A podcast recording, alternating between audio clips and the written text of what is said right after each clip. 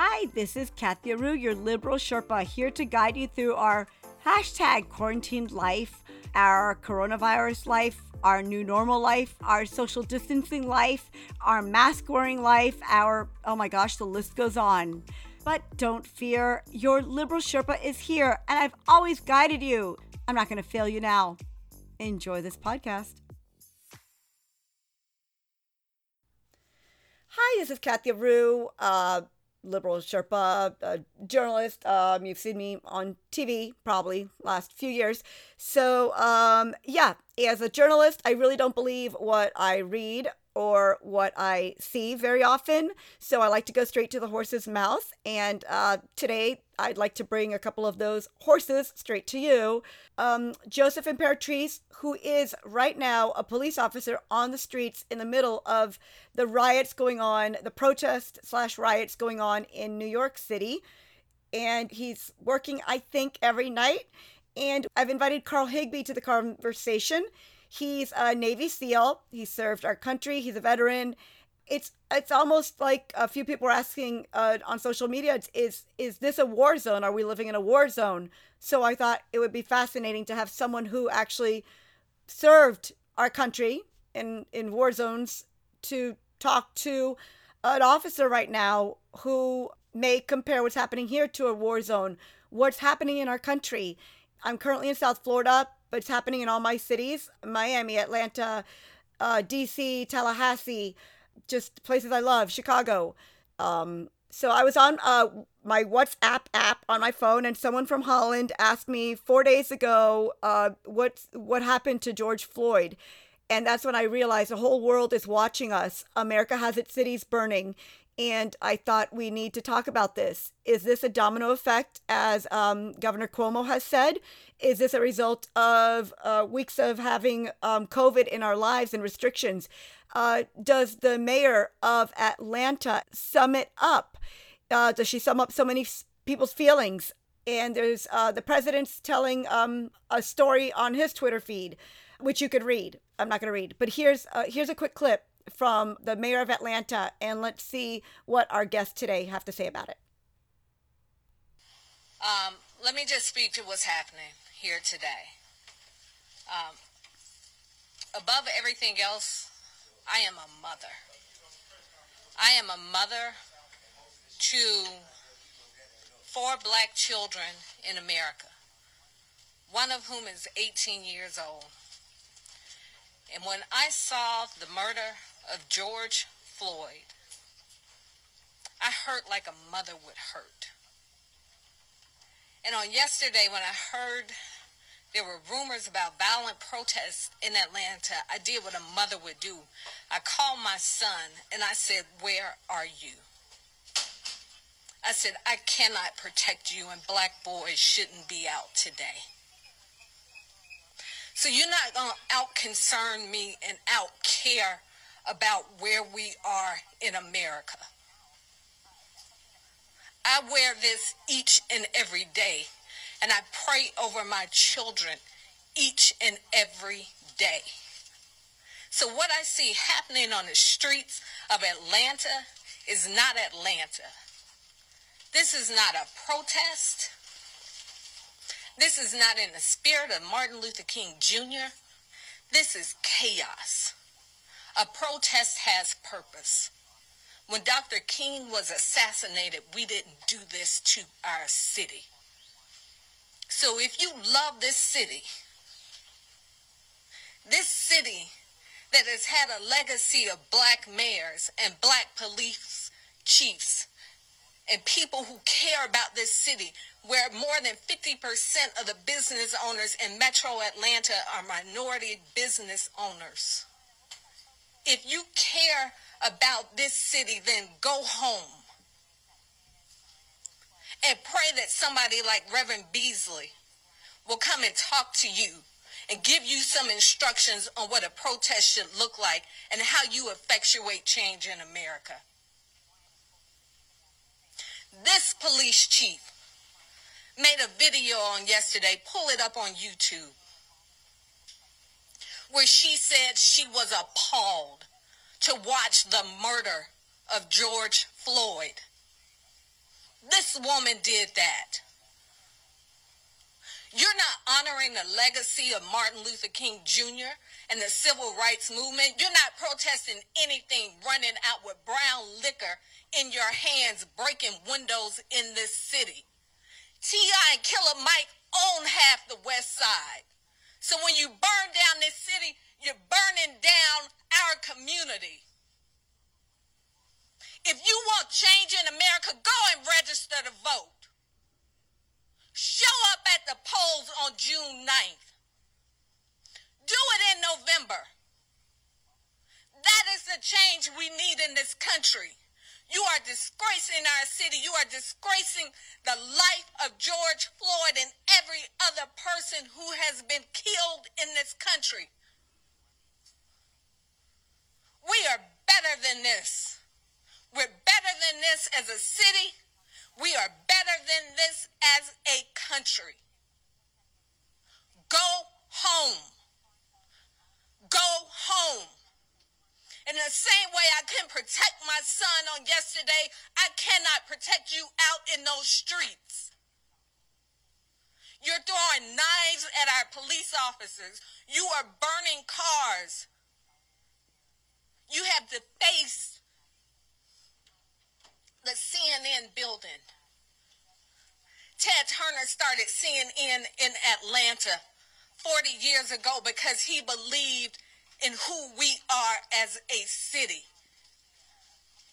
There was a black reporter who was arrested on camera this morning who works for CNN. They are telling our stories, and you are disgracing their building. This is not the legacy of civil rights in America. This is chaos and we're buying into it. This won't change anything. We're no longer talking about the murder of an innocent man. We're talking about how you're burning police cars on the streets of Atlanta, Georgia. Go home. Okay, that was the mayor of Atlanta, um, Mayor Lance Bottoms. Her speech has been um, seen quite a few times. Uh, we have many cities burning uh, across the United States. Are we in a war zone? What's happening? What's this? Is the mayor correct? How do people feel? I took some questions and I'm going to ask our guest. So let me get them on the line.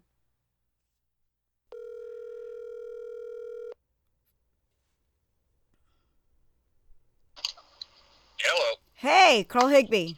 Yo, what's happening? Let What? me uh, get, let me get your guy in. Our guy. Our guy. All right, hold on. All right. So glad he knows how to do three way calling. It's 2020 and I don't know how to do three way calling. I got you. Thank you. I knew you would. All right. You got him? We should have everyone. Joseph, you there? Yes, I am. Good morning. Hey, hi. Okay, so uh, Carl Higbie, uh, former Navy SEAL, um, Trump, what? I don't know. Carl, how do I say everything properly about you? There's so much. Just super MAGA. Y- yes. Yeah, the man, too. The man, the legend. And then this is uh, Joseph Imperatrice, who's the founder of Blue Lives Matter NYC. And um, also, no, neutral, right? Joseph? Neutral. Yep, I try my best. Yeah, NYPD. Uh, did you? Um, yeah. So it's interesting to have the three together because um, I I actually asked people to ask questions, and they submitted questions for Carl, asking him about wars because he's thought um, what what war, Carl? I don't want to say the wrong years or anything. Oh, I was in Iraq a few times. Iraq a few times. Okay, Iraq a few times. So people submitted questions, and then they want they actually compared it to like NYPD and and our our cops in this country. It's now like small war zones. Uh, Oh, in the last 48 hours, for sure. You, you guys have been on the front lines of some of the most difficult, you know, overseas. We can, you know, we see a bad guy with a gun, we can just shoot him. Oh, back here, you guys are dealing with uh, American citizens. God forbid you have to make a, a life or death decision like that. I can't imagine being put in your shoes right now. You know, listen, being at work last night, and uh, in, the beginning, of course, I think this may be the first time in the history of the United States that everyone was on the same page with the incident that happened to Mr. Floyd. Everyone agreed that that was something that should have never happened. It was inhumane. It was unexcusable, and, and there's no answers to say why an individual would do that. I think for the first time we can all agree on that. The justice system, within what 72 hours, made an arrest. Now, for anyone that's listening, and right away, people, Kathy, we've seen on TV, and Carl, you know, I think you'll agree with me. Right away, as soon as the incident happens, people want handcuffs put on somebody, right? Police officer or not not. But from a law enforcement standpoint, to be able to build a case such as trying to put a murder charge on somebody, there's so much that goes into it. People might say, Joe, that's BS, that's nonsense. No, it's the truth. Because it starts from the first second the video or incident is released to getting the all the evidence possible to be able to have a chance of actually prosecuting someone for it. And if you do it wrong the first time, there's no way of going back. And that's how mistrials happen. That's how unacquittals happen. And nobody realizes that. So for 72 hours to arrest somebody for a murder charge is absolutely incredible. That's expedited beyond belief. And for people to start attacking the president of the United States, saying it's his fault, he's the one that came out and said, expedite it, do it now. Unlike President Obama, who I have much respect for, but was inciting violence and riots and just letting things happen. With, now, last yeah. night, there is no, this is not a protest, and I can't sugarcoat it anymore because I was at work. I experienced it. I had to hear the radio all night long. There is no such thing as a protest. This is anarchy absolute anarchy. I hate seeing the mayor of New York, and I respect everyone in politics in their position, but him, you have the Speaker of the House, you have AOC, condemning the police officer, saying that the majority of, of the people protesting are peaceful? Where are those groups? There's hundreds of people out there. You're going to tell me if five people in that group aren't throwing a bottle or lighting a police car on fire, that's peaceful? That is not peaceful. And no matter what background, religious belief, this is endangering everyone, not just in New York City, nationwide, and it needs to stop right away because it's gone way too far. Well, you know, Joe, actually, I saw an awesome uh, picture, which was there was a bunch of protests. I believe it was in Minneapolis, and there was a number of people in the and they were they were black men. They were in the crowd that had found a police officer that had been separated from his his line. And, yeah, I saw that. Yeah, I mean that was and, and you, you like look there there are a lot of bad apples in these protests, but there are some people that are not bad apples in it, and I, it, this was something to that to their testament where they had formed a human wall around this police yeah. officer, and I thought that was a really powerful moment. I wish people would see that more than the you know burning buildings and things like that. Correct, and, and the thing that people need to realize too is this isn't just African American individuals in a group, which people trying to make it seem. It's white individuals. It's all different individuals, and I get it. When you want to protest and prove a point, we should come together. But this has nothing to do with it. And what people also don't see, don't hear, don't understand is yes, some people quote unquote protesting are from these communities but many are bussed in from other states to be uh, professional agitators and to go out of their way to make it look like something that it's not. It's complete acting. Is that true? Because is, is, that true, Joseph? Because that's like like people think it's rumors. Is it true from what you saw that they're being bussed in? Absolutely, one thousand percent true. They bust each other in. They come in. I believe the two females that tossed the Mazel Tov cocktail inside the police van and lit it on fire weren't even from New York City. They were from outside the city. Wow. There's no reason. Why, first of all, if this happened in Minneapolis, right, why are we protesting in L.A.? Why are we protesting in New York and Detroit if the individual is already arrested? You want justice. It's not like this guy's staying home. He's on the run he's behind bars. You know, and Kathy, what bothers me is bail reform. And I know people might listen and say, well, how does that tie in? Well, this is humanity that we're talking about. Bail reform let out people that murdered people, right? People that were behind the wheel, intoxicated, that ran over and killed families. We have rapists, we have burglars, we have robbers that were let back onto the street to continue doing crimes in all of our neighborhoods. Once again, we need to step back. It doesn't matter Republican, Democrat, white, black, all of our neighborhoods. But where is Where's the unrest? Where's all this anarchy that they're, they're putting in these neighborhoods where poor people have been out of work because of COVID? They have businesses that they can't go to and they're destroying windows. They were looting a liquor store in Chicago. People were going in by the droves taking alcohol out of stores. What the hell does that have to do with making America better and trying to get justice for an individual that isn't here anymore? It doesn't make sense. There's no excuse for it. If I owned a business front man and somebody broke into my business, I'd be down there with a shotgun ready to defend it. Okay, so that's the You know, difference. this is the problem. This, this is going to lead to civil wars. We're we're causing it amongst ourselves. This this isn't right, and it, it, we have to find a solution. Okay, well then that's that's one thing. So then Carl said, so so I don't know any, so I don't know your worlds. I watched a journalist where you had a journalist who lost her eye in Minneapolis the first night. Um, fellow uh, Fox um, journalists were actually. Did you see that the, from the Shannon Bream show on Friday night? They were attacked, and I actually had tears because I'm sharing a screen with that um, with the reporter that was attacked in front of the White House um they they they beat him up they had to form like a line the four of them you know because they've covered they've been in Yeah, um, yeah they've been over you know to the middle east and he Yeah, compared the it cops are losing their lives right now, trying to trying to keep these things squelched. journalists The are federal getting agent, I believe, shot within the last couple days killed. Yep. Yeah. And this and this has to do with a direct result, and this begins with the Obama administration, of the lack of support a- a- and and appreciation and respect for law enforcement. And when you give an inch, people take a yard. And when you build that up for nearly how many years now? Eleven. You know, it's kind of hard, even with President Trump or anyone in office, to try to take that back. And, it's almost impossible. It takes more than 10 years to try to reverse all of that. And this is a culmination of it. You know, unless these individuals, these four cops, are literally hung from the middle of Times Square for all to see, these people aren't going to be happy. And that's not a solution. These aren't normal thinking individuals. They're not. They're not like the three of us on this call. They're not like the people going to work every day. They're not the, the typical people trying to raise up, upbringing young good boys and girls. These aren't the people we're dealing with. We're dealing with irrational individuals. Over 40, this is just one police department, over 40 NYPD vehicles have been vandalized, have been put on fire. The mayor of New York was complaining two, three weeks ago that we have no money. Now people are looting and rioting. Those cars probably go for $75,000 each for that agency. We're looking at over a million dollars worth of damage trying to take on the 88 precinct over in Brooklyn the other night, blocking the street with 800 people so that ambulances couldn't go over to police officers trying to keep people safe that were injured. The worst thing that Minnesota could have done is have their third precinct pretty much surrender, wave the right flag, and just abandon ship on on the first or second night. I believe it was the second night because that I mean, set the tone for the nation.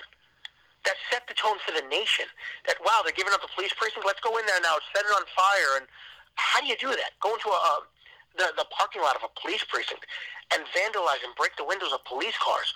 How the hell is this remotely okay? And I don't want to hear extreme people say, "Well, we we deserve it," and you're not hearing us. That is nonsense. It comes from a generation, though. My generation, like I'm 37, so I'm technically a millennial. Um, it, it, comes from a generation of kids, of everyone who's had no discipline. Your parents have wrapped them in bubble wrap, and they've received a trophy for everything, and they've never been told no. And that's what we're seeing. Was we're seeing this? You know, somehow my outrage, my level of outrage, justifies my level of destruction, which is bullshit. I don't know if I can say that, but I'm just like, I, I get so annoyed because the fact these people are just like, hey, yeah, let's um, let, let's go ahead and burn something down. but riots aren't new shoes. carl riots aren't new i mean there, there's been rioting I, I mean look back in the Yeah, 60s It, wasn't right then, but it, it, it, and it's definitely Uh, well i'm not saying it's right what they were. I'm not saying it's right, but I mean, the, uh, we've had protests lead to riots. We had uh, Malcolm X versus you know Martin Luther King, the the you know the protest versus King rioting. Locked arms and peacefully protested. That guy never threw a Molotov cocktail in his life. Uh, Yeah, and, and- and you know what the difference is, which, which I'm sick and tired of? People are so easy to quote American history, but nobody wants to make American history. And I'm going to put it out there, and I haven't said nothing yet, but, you know, the Staten Island Advance, you know, my hometown, and, you know, I go on Fox a lot and whatnot, and they're really good. But lately, the Advance kind of been trying to bait me with this whole situation, right? And in the beginning, and I'll come flat out, on the 26th, when this is just developing, there's one video. Now, I wasn't there. I don't know what the hell happened. I don't have the information. I can't come out and take either side.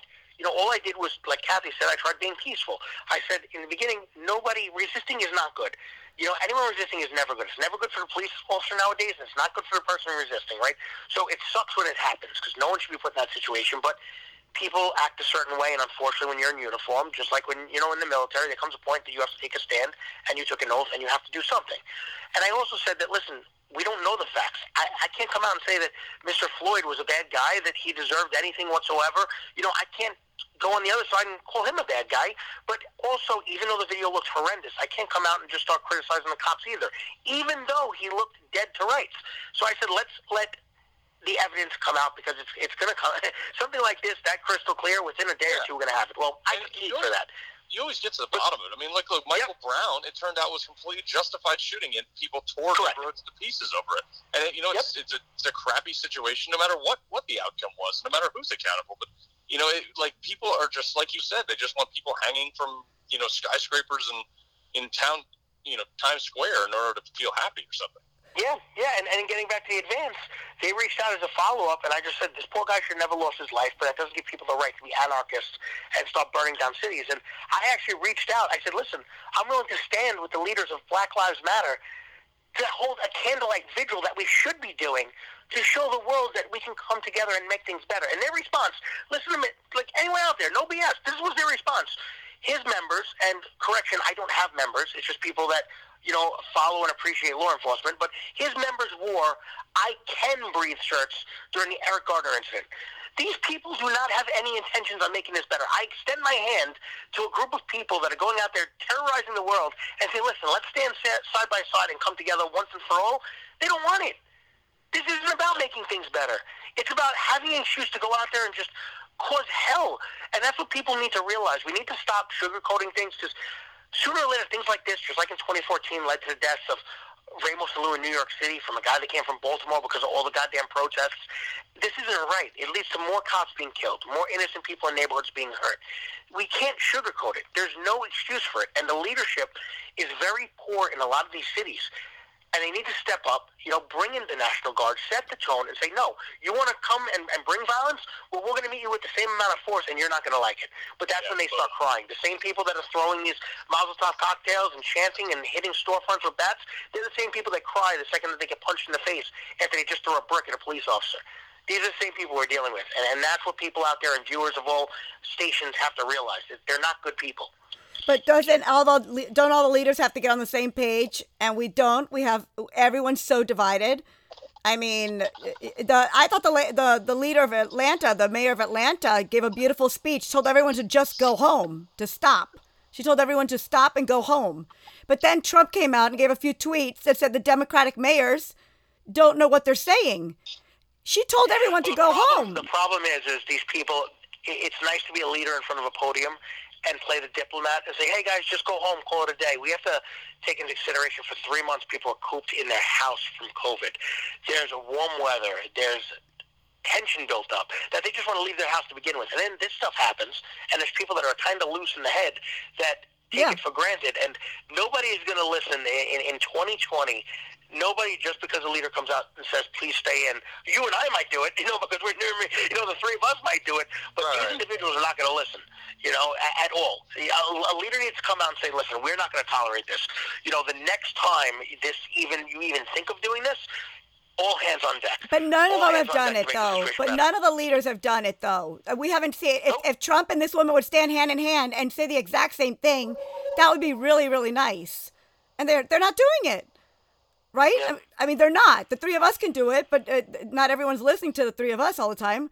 So you know what you know what has to be done, and and this is something that you know people can take however they want. There needs to be a fine line between respect and fear when it comes to law enforcement. Not that police officers are going to terrorize you or hurt you, but I respected my father, but I also feared that if I did something wrong, and you guys would probably understand that too, coming from the era we grew up in. You know, if my dad caught me doing something bad, I'm like, oh man, he's going to kick me in my butt, or I'm going to be stuck. I'm going to have my PlayStation taken away because there's the fear of not being able to live a normal life because I messed up. That's right. what needs to happen with policing once again. Yeah, and, and like, look, I have no problem if if the police officers got online and said, "This is the line here. You cross this line." You're going to jail. You resist arrest, you will be dealt with accordingly. And if you threaten our lives, we will end yours. And I don't, I don't. Okay, I don't want to like Joseph. I don't want to say, but is it scary? I mean, are you guys, are you guys nervous? Like going out Kathy, there? I- I've been I've been anxious and sick to my stomach since day one because when I saw this incident, number one, I said not again. When I saw the video and the I can't breathe and living in New York City, I, I said not again. But then I also knew that there were people waiting in the dark for an opportunity like this Yeah. to go out there and cause havoc like this is Gotham. And That's, I was so nervous. Because number one, just like you, Kathy, and you've had it before, right? You go on the news, and there's some nuts out there. There's people that send you some crazy messages, and you're like, oh my goodness. There's people that may follow you. With me being Blue Lives, the opposite. I'm a police officer trying to shine a light and bring the community and police together, but yet sometimes you have to condemn police for doing things wrong, but a lot of times police are condemned for doing the right thing. And there's a lot of people that will easily show up or come after you. And um, yeah, you know, I mean, I'm, I'm I am anxious, not just for myself, but my fellow brothers and sisters nationwide. Um, it's not an easy time, you know, and and I know this isn't going to last just one or two nights. And it, it's definitely scary the world that we're living in. it's been five five nights now, though. Do, like, is it gonna? Are they predicting same thing tonight? Is it being? over and over. This is almost like Occupy Wall Street, where this was going to be a couple days, but then it just ended up dragging out. And uh, like I said, people are, and, not only being cooped up from COVID, but go back and look at Times Square, right? There's not one store that's open right now. That is such a target for people to just go and start throwing bricks through windows and looting in Times Square. If that happens, you know, we pretty much borderline lost the city. And that needs to stop way before it even thinks about beginning. So the, the city of New York, the other 49 states and the territories, they have a lot of work to do, and there needs to be a tone and a president sent right away that we're not doing this. Go back to Giuliani. You threw one Yeah, bottle, the guy was arrested. You know, the second bottle, the guy was arrested. But every time the level of force went up because the person resisted more and more. There was no third bottle thrown because people knew, wow, these cops, they're not, they're not playing around, and this mayor's not playing around. And until you come out a- and the leader says, you know, the gloves are off, cops do what you got to do. You know what I mean? It, it, it's, it's, it's going to be bad. Yeah, well, Giuliani. I mean, he brought Disney to, to Times Square, so that kind of summed that one up. It's like, remember Times Square was a disaster, and Giuliani got Disney there. So, so I mean, who would think Disney would be t- in Times Square? So, okay, let me let me ask you questions before I lose both of you because you're busy dudes. Okay, you ready, Carl? I thought this was really interesting. Someone wrote this in for for you. They're saying, I'm wondering how Carl, who has seen destruction in other countries during war, feels about seeing American citizens being so destructive to their own cities like Minneapolis, New York City, LA, Atlanta, etc. And that's from Maul uh, at FET235. What do you say to that?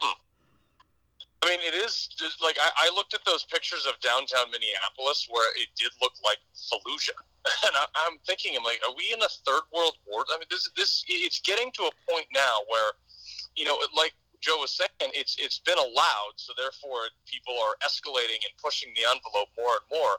You know, when people act like opponents and terrorists, it is time to treat them like opponents and terrorists, and if they continue to do that, uh, you know, it needs to be met with heavy consequences. And look, if you take a Molotov cocktail or a brick and throw it at a person, that is, I I would say with hundred percent that if you went to court after shooting somebody for throwing a Molotov cocktail on you, you would be fine.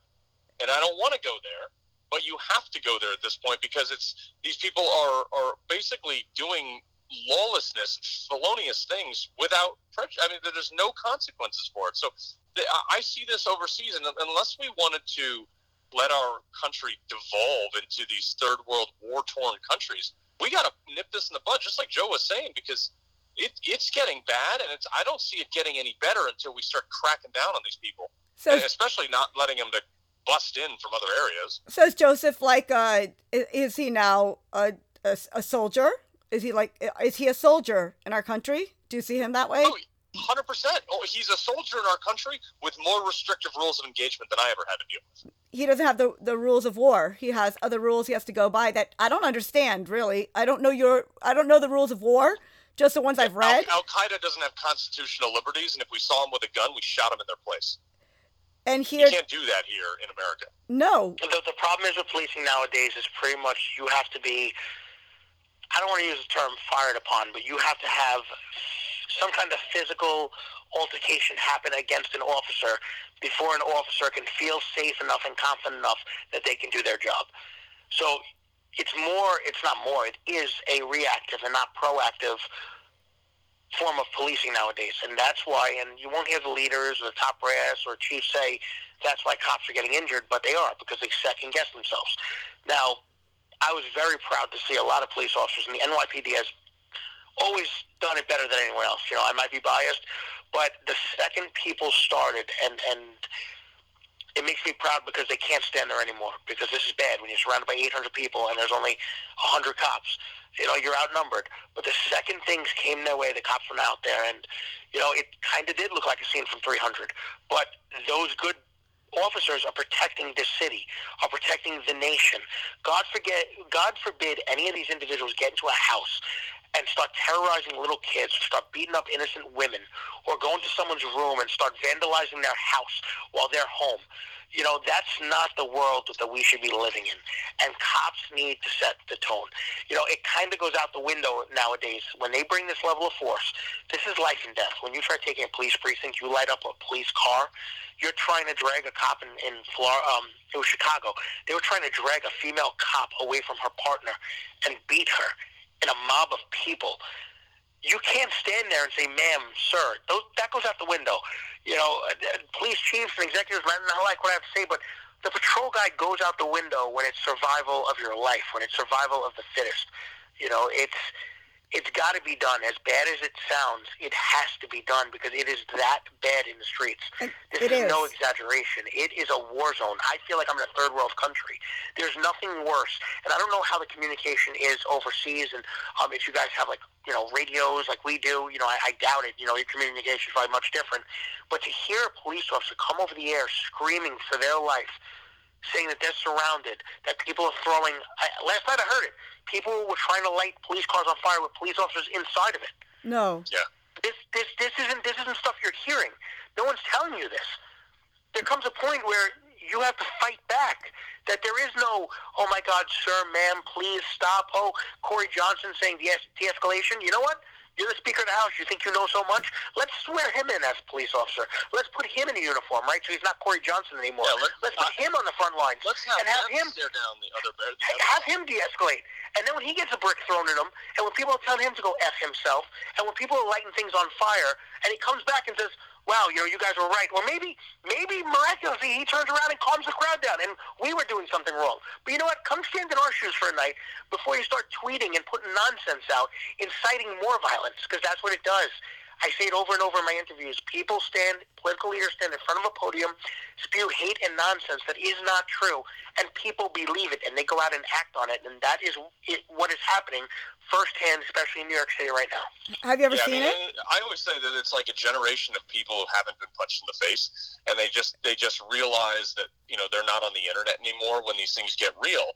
And you know, if you've never been in that situation, if you've never looked down the barrel of a gun, if you've never been on the receiving end of a Molotov cocktail, you can't you cannot say any way, shape, or form how you would react in that scenario. When we get these armchair quarterback knucklehead politicians who know nothing about getting punched in the face, tell me that we're you know oh you're you're too, the police officers are too violent. These guys are being cornered with with weapons, uh, you know, pound sand. And have you ever seen it like that, Joseph? Uh, have you ever seen this before in the city? During the Ferguson, well, well, same thing with Occupy Wall Street. I even go back. To that was you won't hear it, but they were not nice people. You know, it might have looked like encampments and all peace, love, and happiness, and no, that wasn't true. There were people doing massive amounts of drugs. They were raping one another. They were robbing from one another, and every single person that went out there had a different agenda. No one was on the same page. Yesterday kind of reminded me of the same thing, except with a ton more violence. There was some guy I saw on, on the news holding up a sign talking about sexism and what the hell does that have to do with a gentleman that lost his life in Minnesota? Absolutely nothing. And it goes to show that people don't even know what they're fighting for. You have an individual where the law, the legal system, is doing what it has to. He's incarcerated. He wasn't. He was remanded. He wasn't let that loose. They got him. He's in jail in a cell right now. The guy that caused this, put away off the streets to ravage anyone else. And yet people are out there causing harm because they don't know what they're fighting for because if they were, they'd be holding candlelight vigils in honor of the individual that passed away and trying to say, you know what, this needs to stop. And one other thing that people won't talk about is many people die by the hands of police every single year. Whether we want to say it, it's uh, you know within the scope of their authority, whether it's abuse of authority, that can be debated on each situation. But yearly, factually, anyone can fact check me. White individuals are killed at a higher pace than any other nationality out there. And what is very wrong is we have individuals and African Americans that go up there, and in front of the camera, you would believe that they're the only type of human being that's being hunted by officers. And that is the furthest from the truth. It doesn't make it right. I'm not condoning anything by any means, but it's a false narrative. People can look it up. By the hundreds, the whites outnumber being being in interactions and losing their lives. So this needs to stop. It's a fake narrative that causes we create racism. Racism does not exist. We create it. Bias exists, and that's what we have to realize. If we want a solution, let's make it happen.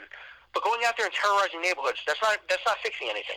So, uh, well, I think Cuomo had said it is a domino effect of uh, you, like you said, from COVID to now. It's three months of people being cooped up, wearing masks, empty stores, lives have been turned upside down. People have lost their jobs. Uh, it, it, everyone was afraid of what was gonna what was gonna happen. Everyone was saying the looting's gonna happen. Um, Mr. Floyd, he, he died. It's horrible, but it's isn't it? Don't you think it, the volumes turned way way up given the circumstances our country was under? It is, but you know what? Other than being physically assaulted by someone, we kind of have a chance, right? With you get into a fight, say a high school fight, right? At least it's you're, you're toe to toe. You have some shot, whether you're the underdog or not. But I don't know if anyone out there has experienced a, a crime where someone stole your identity, right? Where you go to your bank account and you're missing thousands of dollars. Well, these poor individuals, it's a helpless crime. You feel helpless. To know that your business is being looted and there's nothing you can do, that's your livelihood. And not only do you have to pay for all the stuff that was just taken and the windows that are broken and, and the renovations, but you don't have money coming in to begin with because of what's going on. Yeah. So this is this is just a, a circle of just not just physical yes. violence, but but but but nonsense and stealing from one another. This is not the American There's way. There's no excuse then. There's no excuse. Okay, another There's zero uh, excuse. Another question. Even and though, just imagine these business owners how they feel, sick to their stomach, that they're they're helpless. There's nothing they can do. Um, this one came in for you, but also uh, Carl could probably relate. It's uh, Kate Kennedy, Kate D. Kennedy. She's asking, um, many Americans feel the militarization of police is real, and this is why we're seeing an excessive force being used. What are your ideas, Joseph, about this sentiment? Well, it is known, and it's not a secret, that policing and police foundations are uh, what, what is the word? They're paramilitary. So they go off of what the military created, the uh, the rank structure, the going after, I guess, law and order, because that's what you have to do. You know, you're not going to see the military go out there and start shaking hands and, you know, taking photos and community policing, which we do. And I get it. We're in the neighborhoods, you know, that that's a little bit different. You need to have people on your side. But policing, we're not firemen. You know, my grandfather always told me, if you wanted to be a hero, become a fireman. Because our job, we have the power to take away someone's rights, to lock somebody up we also are put in extreme situations where you're expected to either take a life or save a life in a matter of seconds. And other than the military, right? And yes, firemen have, have you know, uh, a sense, kind of, sort of, but other than the military, there's no other career that, that you go out there and say, you know what, I might not come home today. You know, I might have somebody try to snipe me out from, you know, hundreds of yards away. Or I might walk on, onto a, a grenade that I don't see, or my Humvee may be a target. You know, just like police. You're walking down, you have a uniform on. There's no hiding someone throws a brick off the roof. You don't have to be shot. You know, someone's throwing Mazel cocktails now. So police officers are there to stop the violence, you know, and sometimes you have to meet it with force. Now, people call police officers when they feel helpless, when there's no one else to turn to. It's never good. When a cop gets called to a scene, it's never good. you know, just like our military, when they go into a war zone, they're not going there to throw a birthday party. You know, they're going there to correct the situation. Right. And we've gotten to this point and, and to this era where, oh, let's just you know peace, love, and harmony, almost like Woodstock, except the other side is the ones igniting the violence. they want to do the violence and say anything that they want, but they don't want anything put in their way. It's almost like being a bully, and I'm picking on you, Kathy, and then you punch me in the face, but I start crying and say, "How dare you?" That's that's the world that we live in right now. Well, the other thing too is like you talked about the militarization, Kevin. It, you like.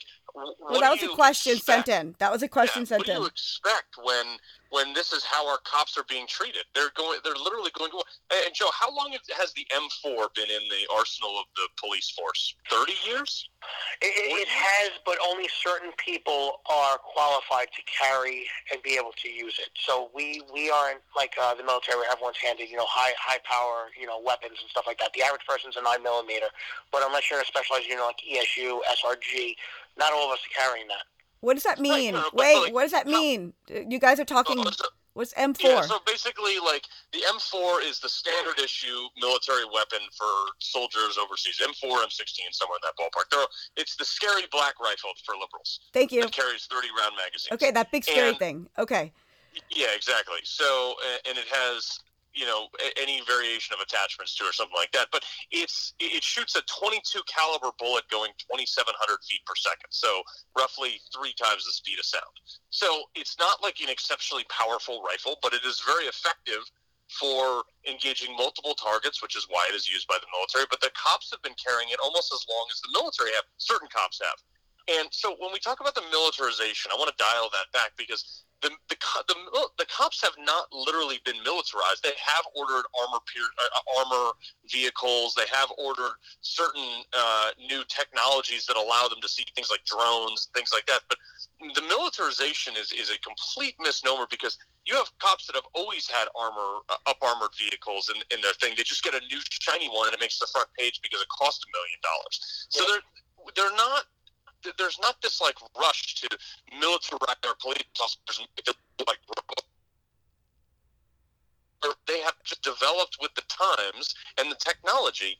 The, the the same basis of police policing is community, and they have the, the you know the same rank structure, the same guns they've always had, things like that. So I, I when people say, "Oh, the police are militarized," no, they just got another armored vehicle. Your connection's awful, Carl. What? Your connection's awful. Are you there? You you just you cut out a little bit. Oh, so I, I- Joseph, do you line is- agree though? But Joseph, do you agree with what Carl's saying? I do because people try to compare us to the military, and we're the furthest thing from it. It- It's not. It's like apple and oranges, and and in the sense of rank structure, and yes, having weapons and having armor, yes, but it's it's not comparable. And for a lot of people, it's just because they don't know.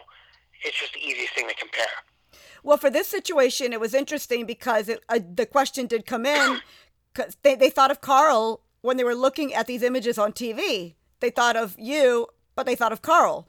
Like, is Carl watching? Is this what Carl sees overseas? Is it has? Is this a war zone? Like, is this really a It's war zone? a war zone.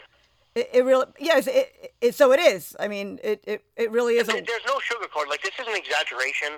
It is really, really bad out there. Really, like I'm not. In my 14 year career, it's probably the most dangerous type of society that I've had to be a part of. It's not. We're not going out there making things up. It is that bad. People are not leaving their houses to take their kids out because they're afraid that protesters are going to surround their cars and they're going to be put in a situation that they don't know how they're going to get out of. That's what kind of world are we living in? That's the point where we bring in the state police, we bring in local police, and we bring in the National Guard, and we set the tone. And the second someone steps out of line, we bring it back. America was built on laws, and rules, and ideologies, right? Hard work.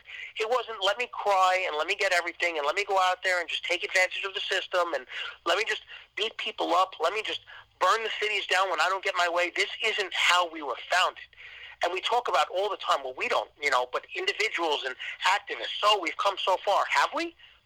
Have we, when we really think about have we really come that far? No, we haven't.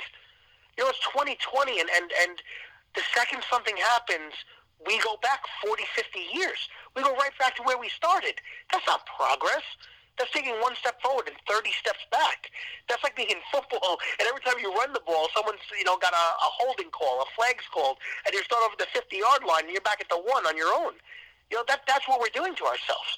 You know, we, we have to stop making things up and putting the fantasy that, you know, the, the, the stories that people are putting out, so many of it is false, and it's leading to such a terrible way of living. Okay, wait, and here's one. Here's a, a, a, final question, which is actually I I don't know. I think it's a pretty good one. This was a, at G. Uh, I'm sorry, at John T. Williams too. He asked you, um, what are uh, this is I, I I don't know. I think it's like the simplest but best question. What are officers trained to do when suspects are complaining that they're in pain, can't breathe, or about to pass out? What are actually what's the procedure? What was what so, was supposed so to happen? Personally, in New York City. So the thing that people need to understand is procedures we have in New York City are different than Florida, different than Minnesota. Something they may be able to do, we can't. But coming from my experience, I can't speak on anyone else's. Right? On mine, the second that you, I always was taught, and it was beaten to my head, that the second someone's handcuffed, and if they're belly down, you get them to their stomach right away you try to stand them up and you bring them to a police car. Now, there are situations, and I've been part of them, where you try doing that and people are still kicking and screaming. People trying to spit on you. People throwing themselves on the ground. When there's multiple police officers there, it's easy just to carry someone and put them in. Worst case, you stand behind them and you just hold them straight. So if they try spitting or biting, at least it's forward and not towards your direction. You know, every situation is different. But the main goal is the quicker that you can get handcuffs on somebody and stand them up and get them off of their stomach, the better it is. Get them back to the precinct. People can, everyone can calm down, and you can start the arrest process. Because on top of having to worry about the individual in front of you, crowds form. Now your back is towards them, so now that causes a security issue for yourself. So a lot of people will start coming close to you. A lot of people may try to attack you or push you or grab the person that you're trying to place under arrest. They may start throwing things in your direction. They can come up and stab you. They can pull out a gun. Anything can happen. So I was always taught the safety of the person that you're putting the handcuffs on, get them off the ground as quick as possible, and get them out of there. So, what the heck? I mean, so so how do you have a Chris Rock had a joke like uh, police forces can't have bad apples the same way you can't have a bad apple as a pilot of a plane. The, you know, oops, it crashed, bad apple. You can't have a, a bad apple like this guy. Uh, there's no excuse no, and, and, for the riots. No, and, we've seen though he the right away, you know, whether it was too fast or whether it was perfect, depending on someone's you know opinion, the individuals were fired immediately, right? Within 72 hours, the main individual in the video was arrested. So it's not like it was just, hey guys, we let him go and just say, you're, you know, you were a cop at one point, so we're going to wash it off. That's not the case. You know, justice has been justice is on the road to to getting to where people want it to be. He was locked up. Now, you know, there's a whole proceeding that has to go and charges and proving them, and that's a whole different story. You know, that's that's the legal system and judges. That's out of the police officer's hands at that point. But it's being done. You know, it, it's it's he, he was fired and arrested. The question is, how much more do people want done? Right. I mean, so so where do we where there's do we... no there's nothing. There's no answer. There's there's you know people can run their mouths and cry and scream. It was done. the person was arrested. You know, there's nothing more to do. There, yeah. There's not there's nothing more. And this whole community policing that people talk about it is amazing, right? We need to interact with one another. But the truth is that the people that are coming to interact with these neighborhood policing officers, community policing officers, they're the people that already are giving us the benefit of the doubt. They're already the people that want to see change in their communities. It's not the drug dealers and the burglars and people committing crimes that are coming and meeting us. Neighborhood policing, you know, it's great. You're able to give the narrative that yes, our neighborhoods are safe, but the people that we need to get off the streets or or kind of get to to change are not the ones meeting us halfway and putting their hands out. And and unfortunately, that's the truth. Carl. Carl? Yeah, yeah. I mean, well, I, I, I agree. I think that the problem is that you know, there, there. Look, you have black on black crime every single day in places like Chicago, but yet there's no protests or something. You know, the, the, the funny thing was, is back, I remember back during the Trayvon Martin thing, there was a kid named Delrich Miller. Either you guys have heard of him? Um, I remember hearing of him, but I don't know too much about it. On the same day, Delrich Miller was gunned down. He was uh, gunned down in he was a kid um, in Detroit. Okay, the same day, black on black crime. He was a seven, eight year old kid, and he was gunned down. There was no protests. There was nothing. It was just that. It, he, he he was killed, and there was nothing else beyond that. And that's the type of thing. It's like selective outrage, and when you have that, it devalues the cause. Look, there's no doubt that this is a tragedy, and that cop was was rightfully put in jail. And then, like I, my my my heart goes out to you cops out there because look, there are bad apples, and you know what? You can't weed them all out, but you certainly got this guy weeded out right now. I mean, it, it, this is the, the the problem is they've looked for a reason. It's a systemic problem, and, and I love the thing. I've been going back and forth with Twitter. Oh, there's systemic racism. Show me one example of systemic racism anywhere right now, and we can have that conversation. But if you just say, "Oh, it, it just is," and because there's no proof that it's not, that it must be is, and it's out there in the ether, that is just garbage to me. This is this is just showboating by dis, by groups that are well organized that just want to create discord. It's crap.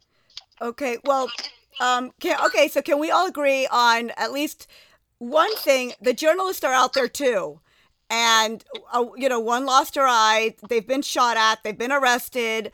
We're talking Fox, CNN. We're talking every everybody all across the board. Uh, Trump's uh, tweeting fake news, fake news, fake news. Okay, right now the three of us, we are not fake news. Uh, Joseph's out there seeing all of this. Carl's uh, seen it overseas. Um, uh, I'm not giving any opinion whatsoever. So we got to have the journalists out there covering all aspects because I saw a cell phone video of um, a guy ramming into protesters, you know, and, and the protesters complaining. Of course. But then two seconds later, this was in Tallahassee, the police arrested the guy that ran over the protesters, yanked him out of that truck, and handcuffed him. The police came to the rescue of the protesters. And that whole footage was not shown. And had a journalist been there to cover that entire thing, that would have been a beautiful thing because the police were there and they kept the peace of a horrible situation. So well, well, that's the funny thing too is these protesters want to cause hell, but then when something you know doesn't go right, they call the police and they expect them to help them. So it's such it's such a messed up cycle. Right. People trying to hurt us are the same people that would call nine one one. You know when when they feel helpless. It's just it, it's crazy. It, it's absolutely nuts. And you know, I Yeah, said I I, I love don't Blue really Lives care about Matters. Journalists being in these types of things, like, look, you're you're electing to put yourself in this thing. Like, it's one more person that it is another variable for police officers to have to deal with. Like, oh, there's press over there. We got to deal with this, and we got to deal with that. How many times has press written the story wrong? How many times has press only gotten a selective angle of something? They got the whole Trayvon Martin thing. They got the whole uh, Michael Brown thing wrong. They get all those things wrong. So you know what? Like, look, if press you want to be there, you get no sympathy. For Hey, look, there's bad bad. Apples, it not.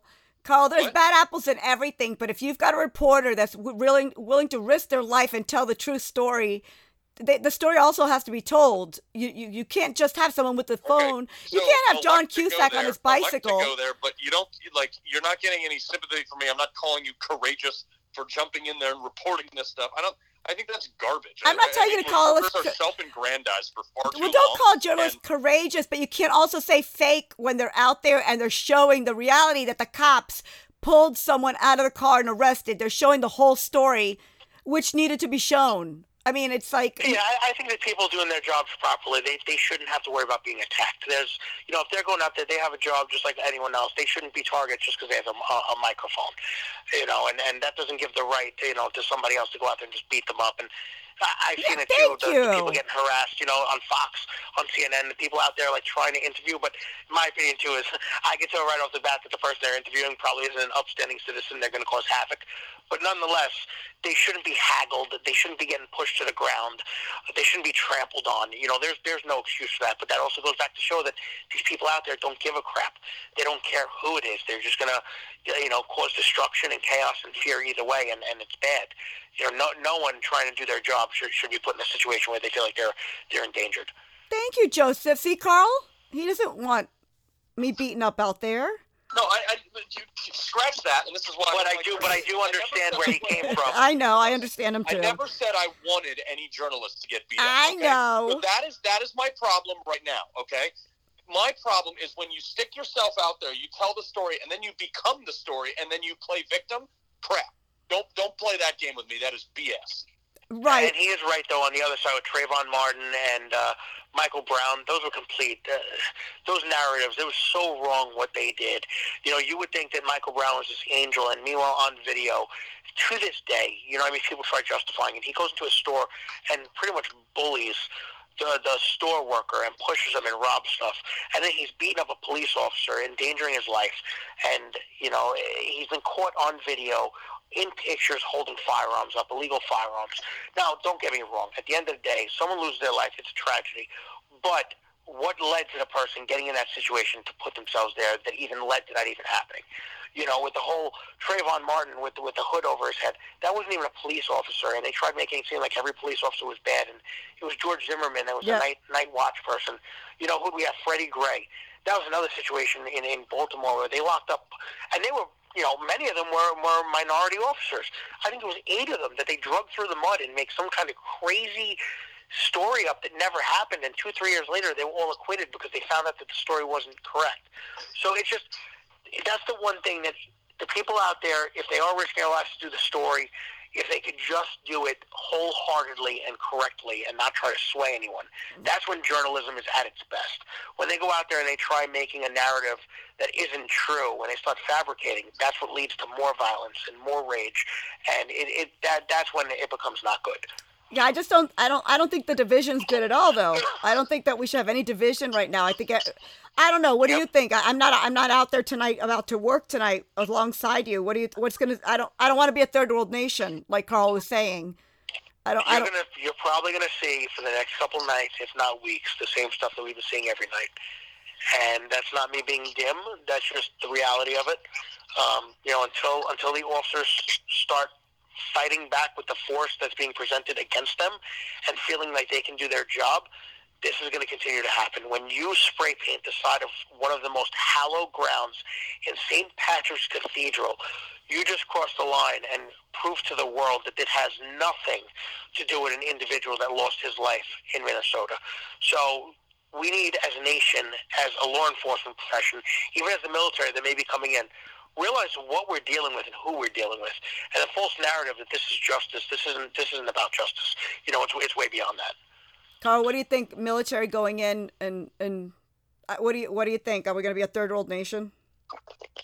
No, we'll never be a third world nation, but at the same time, we can't allow this to happen. And, and, and if we if we allow it to happen, we will be a third world nation. So I think Joe's are absolutely right. We have to go in there, respond with appropriate force, and these people will understand that. Like, look, How's your connection so bad? What? How's your connection so bad on your phone? I don't know why my connection's so bad. See, now it's better. Um, it's wh- when I yell at you. It's like we should be Yeah. married during these conversations. If I yell at you like a nagging Yeah. wife, your phone gets better. Yeah, exactly. Uh, Oh, you know, look, you have to respond with equal force. Like when we're over, like, these people are acting like terrorists. They're not acting like criminals. They're acting like actual terrorists. You know, you deal with terrorists, you put them in their place, you detain them. If they don't want to, if they continue to resist, if they are threatening your life, unfortunately, it's going to have to be met with equal force. And that sucks that we have to do that here in America. But until we do, until we realize that, we're got an uphill battle. But he can't. But but they can't, right, Joseph? You can't. Your hands are tied. What do you mean? You can't. You can't. You can't do what Carl did overseas here. You can't. It's it's not that you can't. It's just that police officers feel so restricted. I I was watching the news yesterday how CCRB, they're a group that goes after cops and tries getting them in trouble, right? During this whole thing where you see people terrorizing the cities and fighting with cops, they're coming out and saying, well, you know, with video, we're going to start going after police officers. This isn't the time to do that. You don't need an officer to second guess themselves when their life is in danger. That's completely wrong. You don't do that. You let cops be cops. Now, if a cop just goes over to someone holding a sign that's chanting and just kicks the crap out of them, that's a different story. But that's not what's happening. You know, listen, there's a comes a point where yes, you stand there, you let somebody scream in your face. Is it right? Absolutely not. The second it gets aggressive, just like Carl said, you have to meet it with the same amount of force to stop it and end it. Because otherwise, you're going to make everyone else's job so much harder. And until these so-called protesters realize that, wow, these police officers are not playing, and I don't want to get my butt whooped today, and I don't want to end up in the hospital or in jail or whatever the case may be, it's going to continue. And you have to set the tone. You know, when we were younger, our parents set the tone. We knew what we could get away with and what we couldn't. It's the same way in the street. You have to act the same way. And what uh what's gonna what's gonna make that happen? What's gonna make this stop? You think? Do you think uh, it's gonna be words from uh, the White House or or In, in their in their mind, listen, words are great. Having leaders go out there and say, "Guys, thank you so much," and yeah, that's awesome. That's good for morale. But physically in the street, they're not standing next to you. how's this gonna stop? How's this gonna stop? Uh, it's going to stop when these people realize that they can't get away with it anymore. That's the only way it's going to stop. Because it's already been proven that the person who caused all this is arrested and is off the street. So we've gotten past the point where this isn't about justice because we already have the guy. This is about terrorizing. They think 4.30 in the morning they were going through Chelsea smashing windows with bats and pipes. That's not me getting secondhand source. That was me working. That was me seeing it firsthand. There were helicopters following these people all throughout the city at 4:30 in the morning doing this. There's no there's no need for that. But then they run away like little children when the police confront them. If they're so tough, right, and and they think that they're better than or they're fearless, why not stand there? Because they know they're doing something wrong. So the police officers have to nip it in the bud. Every night that passes, the second they see a group, the second they get a little bit out of hand, everyone gets placed under arrest. Everyone goes and they get taken off the street. Taking them off the street is going to stop bad things from happening. Keeping them on the street is going to empower them. So you think that this is going to happen? This is all going to end city by city? Everyone working alone, city by city? Every police force alone on this one? If they bring the National Guard for help or the state police, but you're not going to see, you know, Detroit cops coming to New York City to help us out. You know, where every city is going to have to handle their own situation on their own. My God. Okay, Carl. Uh, what do you what do you see? What was your what's your prediction on it ending? Carl. Well, I think uh, unfortunately, Joe's right. I think we're going to see this until I think they're just going to fade. I mean, it's going to fade away, and then we're going to go back to you know whatever the, the flavor of the day is, whatever the media happens to be outraged with it at any given point. Um, but I think we're going to have another week or two of this, and I think unfortunately, a week or two, people are going to get killed. And yeah, I think I think unfortunately, I mean, look, look historically, that's how long these things go on for. So we have we'll have a week or two of this. More businesses will be destroyed. More people get hurt. Unfortunately, hope not, but some people will get them. I mean, this is this is uh, uh you know war zones. Um. Yeah. So all right. So it's scary. I guess uh, I didn't think of it as in terms of weeks. I didn't. I didn't think it'd go past a day. Is, is that stupid? I really thought it was going to be Minneapolis. Um, it was going to be a morning in Minneapolis, and that was it. I don't. No, I, I think that's what everyone hoped for. I really think that in the back of their head, they said, you know, hopefully this stays contained. But like I said earlier, these people that are going into these cities, they don't live there. They're they're professional agitators, and they're being bussed in from other places to cause havoc all around this nation. Now, if we didn't have that, I think it would have just been in Minneapolis, and they would have called it a day. But unfortunately, there's people out there that that live for this. They genuinely live for opportunities like this. Mm. All right, what do you want us to do then? So, um, Carl, I can uh, Carl can drive over and give us uh, a pep talk every day, but what what can we seriously do? Like, I don't. People listening. People are listening from all over. Even to in Alaska, they're listening. What support um, the fuzz, man. Support your local cops. And they're stay, going through hell right now. Yeah, right. And what and stay home, Joseph, and just uh, I don't know. I, I would honestly just be careful. You know, anyone going out there, no matter where you live, these people are ruthless. They don't care that you're walking with your kid or with your dog or whether you're 30 or 60 years old that's not their agenda. It's just to strike fear in the hearts of anyone possible. And mm, a lot of people aren't going to want to use it in politicians, but like Carl said, this is the definition of domestic terrorism. This is no different than if someone came out and started an active shooter and, tried terrorizing a school. This is domestic terrorism. And the amount of damage that each of these groups are causing is going to take years to regroup um, in these neighborhoods, and it's a shame. And uh, at the end of the day, yes, support your police officers, but be safe. Have an open mind and realize uh, we we can't support people going out and doing this. You can't go on social media and oh, it's justified. It's not. There's no justification. Would you tell your kid that it's okay to go out there and rob stores, take candy bars every time that he's he or she's at a register? It's okay just to go and start beating up people just because they don't get their way. We wouldn't, wouldn't teach our kids that way. So why is it okay for adults to act that way? It's not. Oh my gosh, I just thought about it. New York's not open, is it? New York's technically not open for business. Correct.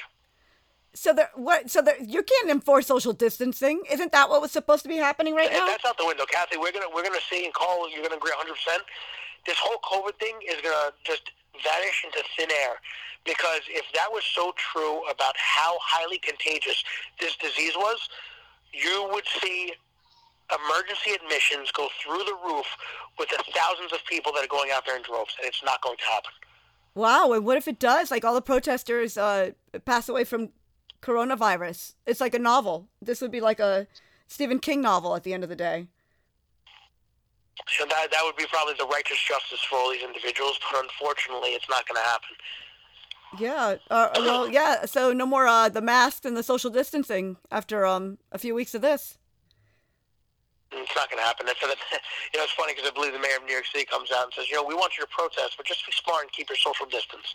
Come on, guy. You know, did let, he really? Reality here. To even come out, yes, he did.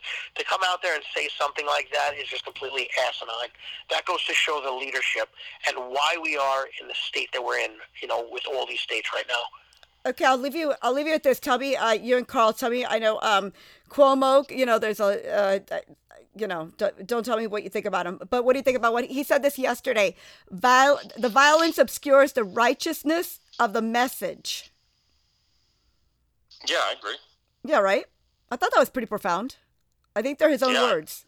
I think they're his own words. It absolutely is. But the problem is these politicians is they want to come out and be a leader when it suits them fit, and they want to cause damage every other time. The bottom line is we need to get people nationwide in these positions, no matter what side of the aisle they're on, that are actually going to do things for the right reasons and not for their own political gain. Because it goes to show that years of having these people that are clueless in these positions have led to the United States almost self-destructing. And anyone with half a brain can realize that this is a problem and we can correct it, but get the right people in there. Stop playing the game. Stop making excuses. Get off your ass. Go vote and get the right people in there that are going to make sure that this does not happen ever again. And are you working today? I'm going to be there every night. Yep. Are you serious? What time do you go in? Yep.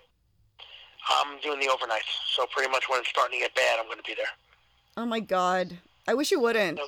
I wish you. You sound really sick. It sounds like you have a fever. You should probably stay home. No, it's not sick. It's just you know when when you. No, I just my, want my, you to call my in. My heart is so sad that I have to. I'm going to be honest. The other night, when it started getting really bad, I had my two-year-old son laying next to me, and I'm rubbing his head, and I started getting tears in my eyes because this isn't the world that I wanted to bring my son into. To have to worry that one day my son's going to be hurt, or that he has to think that it's okay, because young children are influenced. Listen, you can you can have your kids grow up being amazing children, and they go away to college, and suddenly they're influenced, and they're pulled into the wrong side, whether it's drugs or whether it's going out there like with these mobs, and has to know that my son is living in an era where people think this is okay.